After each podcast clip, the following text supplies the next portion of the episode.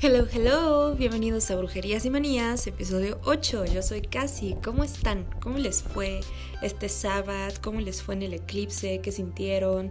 Si quieren, pueden escribirme a mi Instagram personal, que es Casi con K -S, -S y latina E R N. Casiern. o Casi RN, como lo quieran decir. Anyway, eh, hoy les voy a contar unas tres cosillas que son bastante importantes y como ya les decía el episodio pasado, pues vamos a platicar de Book of Shadows, les voy a dar una especie de guía para que ustedes lo empiecen a hacer, eh, también vamos a platicar un poquito de Grimorios y un poquito de Aquelarres. Va a estar bueno, entonces posiciones cómodas, ya saben, enciendan su velita, su incienso, tómense su té. Esto no va a estar tan largo, va a ser un episodio muy breve, pero va a tener muchísima información y muchísima historia, ya se lo saben. Entonces vamos a empezar con los grimorios.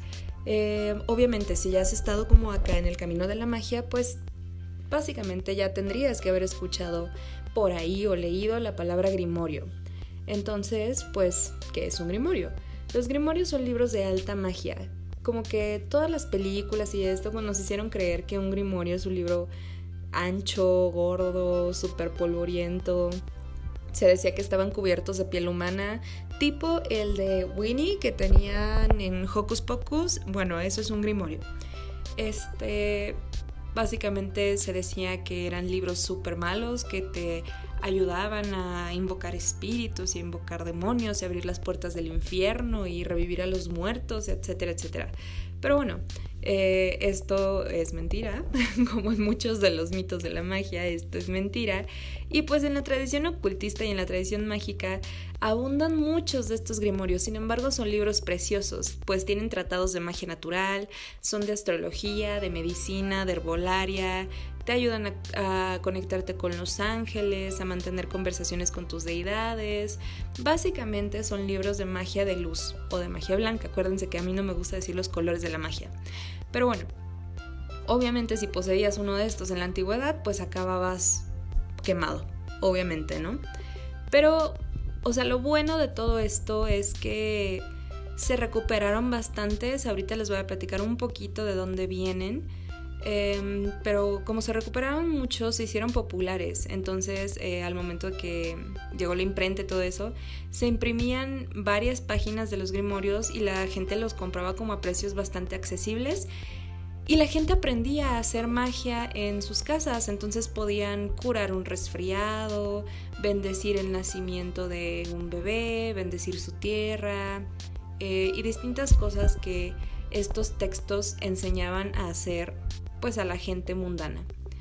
Para que obviamente puedan existir este tipo de textos y este tipo de conocimientos, o sea, ustedes también tienen que pensar y yo supongo que han investigado un poco, entonces no sé si les ha despertado como el gusanito de la curiosidad de, ok, o sea, ¿de dónde viene todo esto? ¿De dónde viene la magia? ¿De dónde viene este conocimiento? Y de, o sea, ¿quién dijo, no?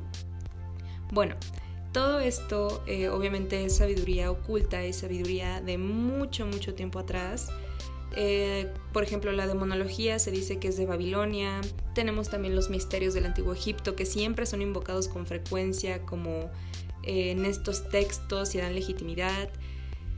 La tradición judeocristiana señala varios personajes bíblicos, históricos o simplemente míticos como responsables de la transmisión de estos conocimientos. Entonces a continuación les voy a contar algo que a mí se me hizo súper interesante. Es como una mini historia. Entonces Enoch, que es el bisabuelo de Noé, sería la primera de estas autoridades antiguas gracias a sus tratados que a sus tratos con los hijos de Elohim, o sea, los ángeles tal y como se reconoce en el libro de Enoch, eh, que forma parte de los famosos manuscritos del Mar Muerto. Sin salir de tal ilustre familia, tenemos el tal caso de Sem, que es el segundo hijo de Noé, y de acuerdo con la doxografía, eh, se decía que era experto iniciado en magia babilónica, anterior a la caída. El tal Sem se las habría arreglado para em, poner a buen recaudo sus, pergaminos y sus tablillas durante el diluvio. Eh, obviamente, pues como le hizo, los escondió dentro del arca y los puso en un lugar seguro y pues volvió a buscarlos cuando dejó de llover. Moisés tenía tanta fama de... Eh, tener información oculta que seguramente toda esa información, bueno, se dice que la obtuvo de Yahvé, de Dios mismo, en sus frecuentes encuentros, anotados en la tercera tabla, entregada en el monte Sinaí, la misma que el profeta rompió en un ataque de rabia producida por la por la habilidad de los em, israelitas. Otras versiones menos autorizadas sostienen que Moisés em, había aprendido magia de sus preceptores egipcios y se habría destacado en ella durante su juventud. Eh, obviamente que puso en dificultad a los magos de la corte del faraón.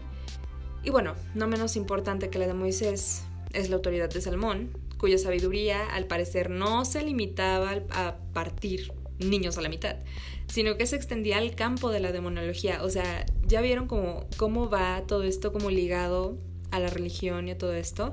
Bueno, Salomón se decía que era muy experto en la demonología y se dice que era súper famoso por encerrar a 72 demonios en botellas de cristal.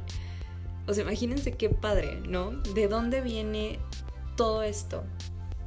Además de incontables papiros y obras de magos anónimos de los primeros siglos de nuestra era, obviamente, eh, se decía que todo este conocimiento estaba guardado en donde, si ya hemos estudiado historia durante todo este tiempo, en dónde se imaginan que estaría este tipo de conocimientos. Bueno, pues en la gran biblioteca de Alejandría, ¿no? Naturalmente, obvio, todo, bueno, casi todo se perdió en los incendios y pues dejó el campo libre para nuevos grimorios y para que nosotros conozcamos un grimorio como es ahora en la actualidad. Ahora vamos a recapitular entonces, ya después de esta mini lección de historia. entonces, ¿qué es un grimorio? Un grimorio es un texto muy antiguo, generalmente manuscrito, usado en alta magia y artes em, ocultas para conjurar eh, deidades, para conjurar celestes, para conjurar ángeles, etc. Dan al brujo y a la bruja eh, bases, señas de cada deidad, la forma en la que estos aparecen, cómo hacer ofrendas, cómo podemos trabajar con ellas. Alguno de estos, em, bueno, muchos de estos libros, mejor dicho, son sistémicos, tienen pasos, eh, tienen muchas cosas, son eh, muy, muy, pesados de, información. Eh, son igual traducciones de libros egipcios, griegos, babilónicos o interpretaciones de viejos hechizos alquímicos también de la Edad Media o escritos que van pasando de boca en boca, de generación en generación. Y pues obviamente que algún brujo listo o bruja pues decidió ordenarlos y componer em, un libro para eh, dejarlo como herencia a sus futuras generaciones. Estos textos en algún, en algún caso se pueden ser se pueden comprar en Gandhi, en el sótano, en eBay, en Mercado Libre, etcétera. Pero la verdad es que los más viejos es súper difícil conseguirlos. Afortunadamente ya vivimos en tiempos donde se puede conseguir en PDF o los puedes leer online, pero debes saber además que nosotras las brujas y nosotros los brujos tenemos nuestros propios grimorios, no solo nos conformamos con textos antiguos. Esto es súper bonito y se me hace súper interesante, porque si tienes la fortuna de que en tu árbol familiar haya brujas y brujos y no solo seas como tú el único, lo más probable es que tú poseas un grimorio familiar. Los grimorios familiares son la cosa más increíble y bonita de la vida. A veces pueden parecer como súper confusos para las brujas nuevas, em, pero para las brujas ya experimentadas la verdad es que un grimorio es la cosa más preciosa y útil de la vida. Entonces, Básicamente, ¿qué pasa si tú investigas en tu árbol familiar y si tienes más brujas y si alguna de esas brujas tiene un grimorio? Pues un grimorio es un libro en el que, no sé, a lo mejor tu abuela eh, anotó sus recetas, anotó sus test. O sea, igual, si ustedes tienen de que un recetario familiar o algo así, pues simplemente eso es un grimorio. Cómo hacer un estofado o cómo hacer cierta infusión o este té te va a aliviar los cólicos, te va a aliviar eh, la fiebre, etcétera, etcétera. quedando claro lo que es un grimorio, ahora nos vamos al Book of Shadows o libro de las sombras. No se me confundan acá, si ustedes ponen en Google Book of Shadows, les va a dar una lista de sinfín de libros con diferentes autores, etcétera, etcétera, etcétera. Eso no es un Book of Shadows, o sea, simplemente es un libro de texto que se llama Book of Shadows.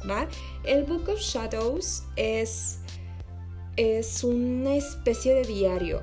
Em, ahorita como que ya con la tecnología y todo, como que muchos ya toman screenshot y los tienen, lo tienen aquí en el teléfono o lo tienen anotado en el laptop y así. Lo más padre del Book of Shadows es que tú lo puedes hacer. Es súper importante y es una herramienta de aprendizaje y un compilador, una antología de información. Entonces es súper recomendado que pongas mucha personalidad tuya y mucha energía tuya en él. Puedes eh, comprar un cuaderno.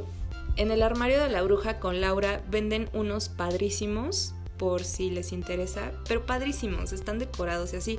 Pero igual, o sea, puedes, yo por ejemplo desde chica llevo varios Book of Shadows de estos y simplemente no sé, o sea, eran cuadernos que a mí me llamaban la atención, no están adornados ni nada, pero son cuadernos que para mí me brillan, me vibran y se me hacen súper bonitos. Em, puedes decorarlo con hojas, con naturaleza, no sé, o sea, diferentes cosas con piedritas. Ah, ojo, obviamente si ya estás armando tu Book of Shadows, que ya les dije que es una especie de diario, por ejemplo, que haya eh, luna nueva, ¿no? Entonces tú planees un hechizo de amor, por así decirlo. Entonces tú en tu Book of Shadows vas a anotar todos esos detallitos, como de hoy es luna nueva, no sé qué de tal mes, eh, voy a hacer mi hechizo a esta hora, eh, los ingredientes que voy a tener son estos, el proceso va a ser este. Al final, ¿resultó sí, no? Si sí resultó, escuchen esto, ese hechizo se va para el grimorio, o sea, el grimorio, en el grimorio viene información que ya funciona, vienen cosas que ya están comprobadas. En el Book of Shadows no, el Book of Shadows es un diario de tu proceso, de tu camino en la magia, ¿va? Me apasiona mucho el Book of Shadows, como pueden notar. Entonces les voy a dar varios em, tipsitos por si ustedes quieren. La verdad es que yo ya tengo como muchísimo tiempo haciendo Book of Shadows. Em, igual pueden hacerlo con lettering, con scripting, se ven preciosos. Pero bueno, lo primero sería como escoger eh, un tamaño de libreta, escoger una libreta, escoger algo que a ti te vibre. Ah, les iba a decir que no hagan trampa, no impriman hojas, no eh, hagan una compilación de impresiones, porque obviamente esa es energía de alguien más y esos son hechizos de alguien más.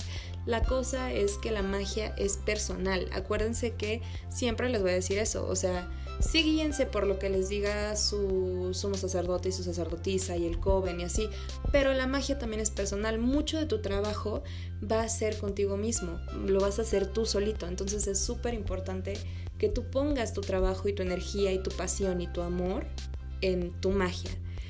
Entonces, las hojas, pues pueden ser hojas recicladas de la libreta, etcétera, etcétera. Vas a decorar una portada bonita eh, que diga Book of Shadows, propiedad de tal, propiedad de casi. Igual, o sea, esto lo puedes hacer. igual, me han dicho que eh, bueno, he visto varios que tienen como, más bien que están escritos como en alfabeto rúnico o en, en alfabeto celta, élfico. O sea, ponte creativo con tu Book of Shadows porque tiene que ser algo bonito para ti, algo que a ti te den ganas de abrir. Eh, puedes igual pintar, ilustrarlo.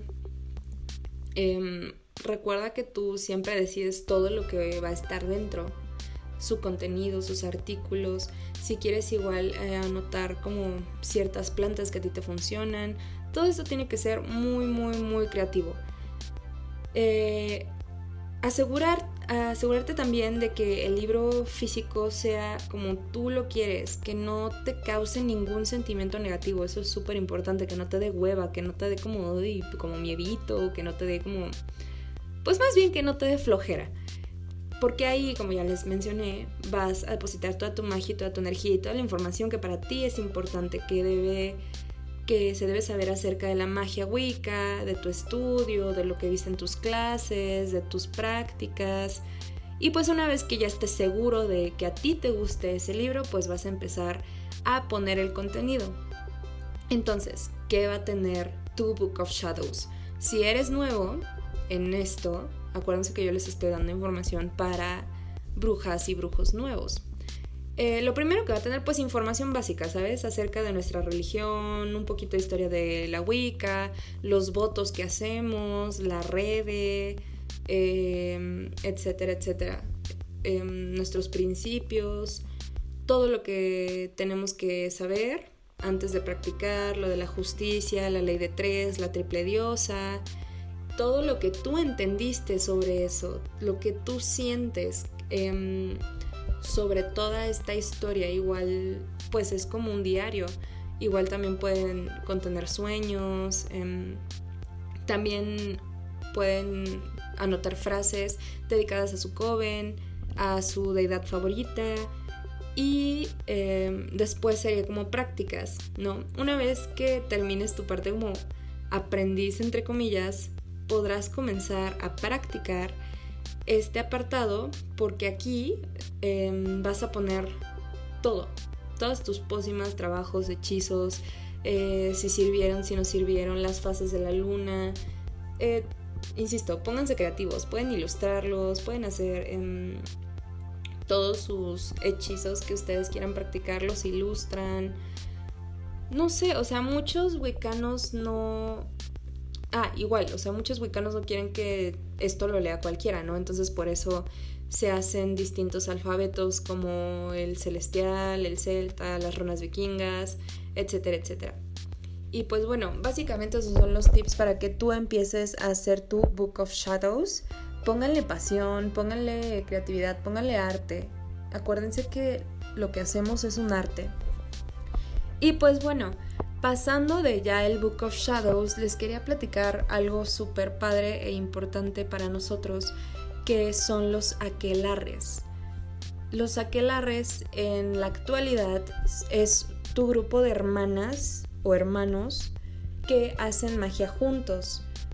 Coven también. Coven es un aquelarre. Aquí en Puebla yo estoy en el aquelarre del armario de la bruja con Laura y con Adrián eh, con Enid, con Grace, con Tony, etc.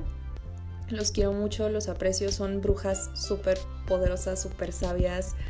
No, no, no, o sea, son una cosa maravillosa. Entonces, si tú estás en Puebla y te llama la atención em, esto de la Wicca, quisieras entrar a una aquelarre, pues puedes preguntar y pedirle información a Lau y a Adrián. Anyway, eh, ¿Qué es un aquelarre entonces? Un aquelarre o sabbat es una reunión de brujas. Ya les voy a dar la clase de historia otra vez. Brujas, brujos o hechiceros que se hace en honor a las deidades. El origen del término sabbat para describir una religión de brujas, que diga una reunión de brujas, una disculpa, eh, tiene raíz en un viejo prejuicio, ya que la religión judía santifica el sábado como día de descanso obligatorio. Eh, obviamente las brujas, como buenas brujas, querían em, incluir una actividad pues para... Em, para joder. para joder a la religión judía, básicamente. Entonces, por eso los sabbats, que eran como el día de descanso de los religiosos, pues eran una fiesta para las brujas. Eh, se decía que empezaba la noche del viernes con la primera estrella en el firmamento. Now. Sabbat también es llamado aquelarre. Aquelarre viene de una palabra en euskera, que es la lengua del País Vasco, que significa campo del macho cabrío. Esto es muy, muy importante que lo sepamos, ya que se estimaba que el diablo, entre comillas, vamos a recordar, se hacía presente en medio de las brujas bajo esta forma. Entre comillas, vamos a recordar que no era el diablo, que era nuestro dios celta Cernunos, nuestro dios astado que nosotros eh, siempre hemos venerado y que siempre se ha confundido. Ahora, les voy a contar acá lo que, bueno, mi experiencia con mi aquelarre, con mis hermanas, con mi sacerdote y sacerdotisa, Eh, pero casi, casi básicamente eh, consta de cinco etapas una reunión de brujas. La primera es la convocatoria. A nosotros nos lanzan una, convocatoria que solo los miembros de la Quelarre podemos ver y podemos participar. Recibimos noticia de lo que se va a hacer, de lo que se va a celebrar, si es un sábado grande, si es un sábado menor. Em, todo esto lo podemos celebrar. Normalmente nosotros celebramos los eh, grandes, los de la rueda Wicca, no celebramos los SBATs. Acuérdense que los SBATs son las lunas llenas. Pero bueno, se hace la convocatoria. Antes la asistencia era obligatoria, pero hashtag COVID. y pues ya no se puede, ¿no? Eh, la segunda etapa es, o sea, ya que llegamos y todo, establecemos el lugar y así, Em, yo nunca he llegado a alzar el altar ni a poner ni nada, pero cuando llegas ya está puesto el altar, ya están ahí un par de brujas, eh, platicamos un rato en lo que llegamos todos y luego sigue la invocación y el homenaje a los dioses. Los primeros en ofrecer todo esto, pues son los, sacerdote, los sacerdotes y la sacerdotisa. Los brujos de mayor jerarquía. Entonces ellos nos preparan para crear el círculo, para proteger el lugar invocando a los elementales y a las deidades. Y una vez que ya el círculo está abierto, pues ya todas las brujas y brujos pues pasamos bajo el juramento y ya, el círculo se crea, se cierra con una puerta y procedemos a la siguiente etapa que es el ritual. El ritual puede variar, o sea, podemos hacer desde limpiezas, podemos hacer... Em, me acuerdo que en Samuel el año pasado nos hicimos un ritual para deshacernos de sentimientos y para estar en paz y para honrar a los muertos. Y bueno, una vez que hacemos el ritual y así, em, pues hacemos un poco de magia, eh, pasamos a despedir a nuestras deidades y elementales y a abrir el círculo. El círculo se abre pero nunca se destruye, acuérdense. y ya después de esto, pues vamos a una convivencia, un pequeño banquete para convivir entre nosotros, para platicar lo que sentimos, cómo nos sentimos, nos abrazamos y recuperamos un poco de la energía que acabamos de gastar en el ritual. Y pues eso sería todo, o sea, los aquelarres ahora es una hermandad, son círculos. Hay muchos y yo recomiendo que investiguen.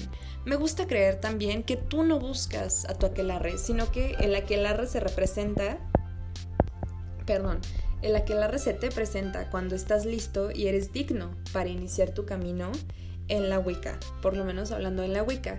Ahora, no sé si ya les conté esto, pero a mí el aquelarre se me presentó pues después de una situación en la que yo estaba muy muy triste y se me presentó con un curso de tarot y pues fue ahí que los conocí y todo, pero estuvo muy muy loco porque en cuanto me devolvieron mi tarot que nunca lo había usado, ese día enseguida como que me salió una publicación de El armario de la bruja.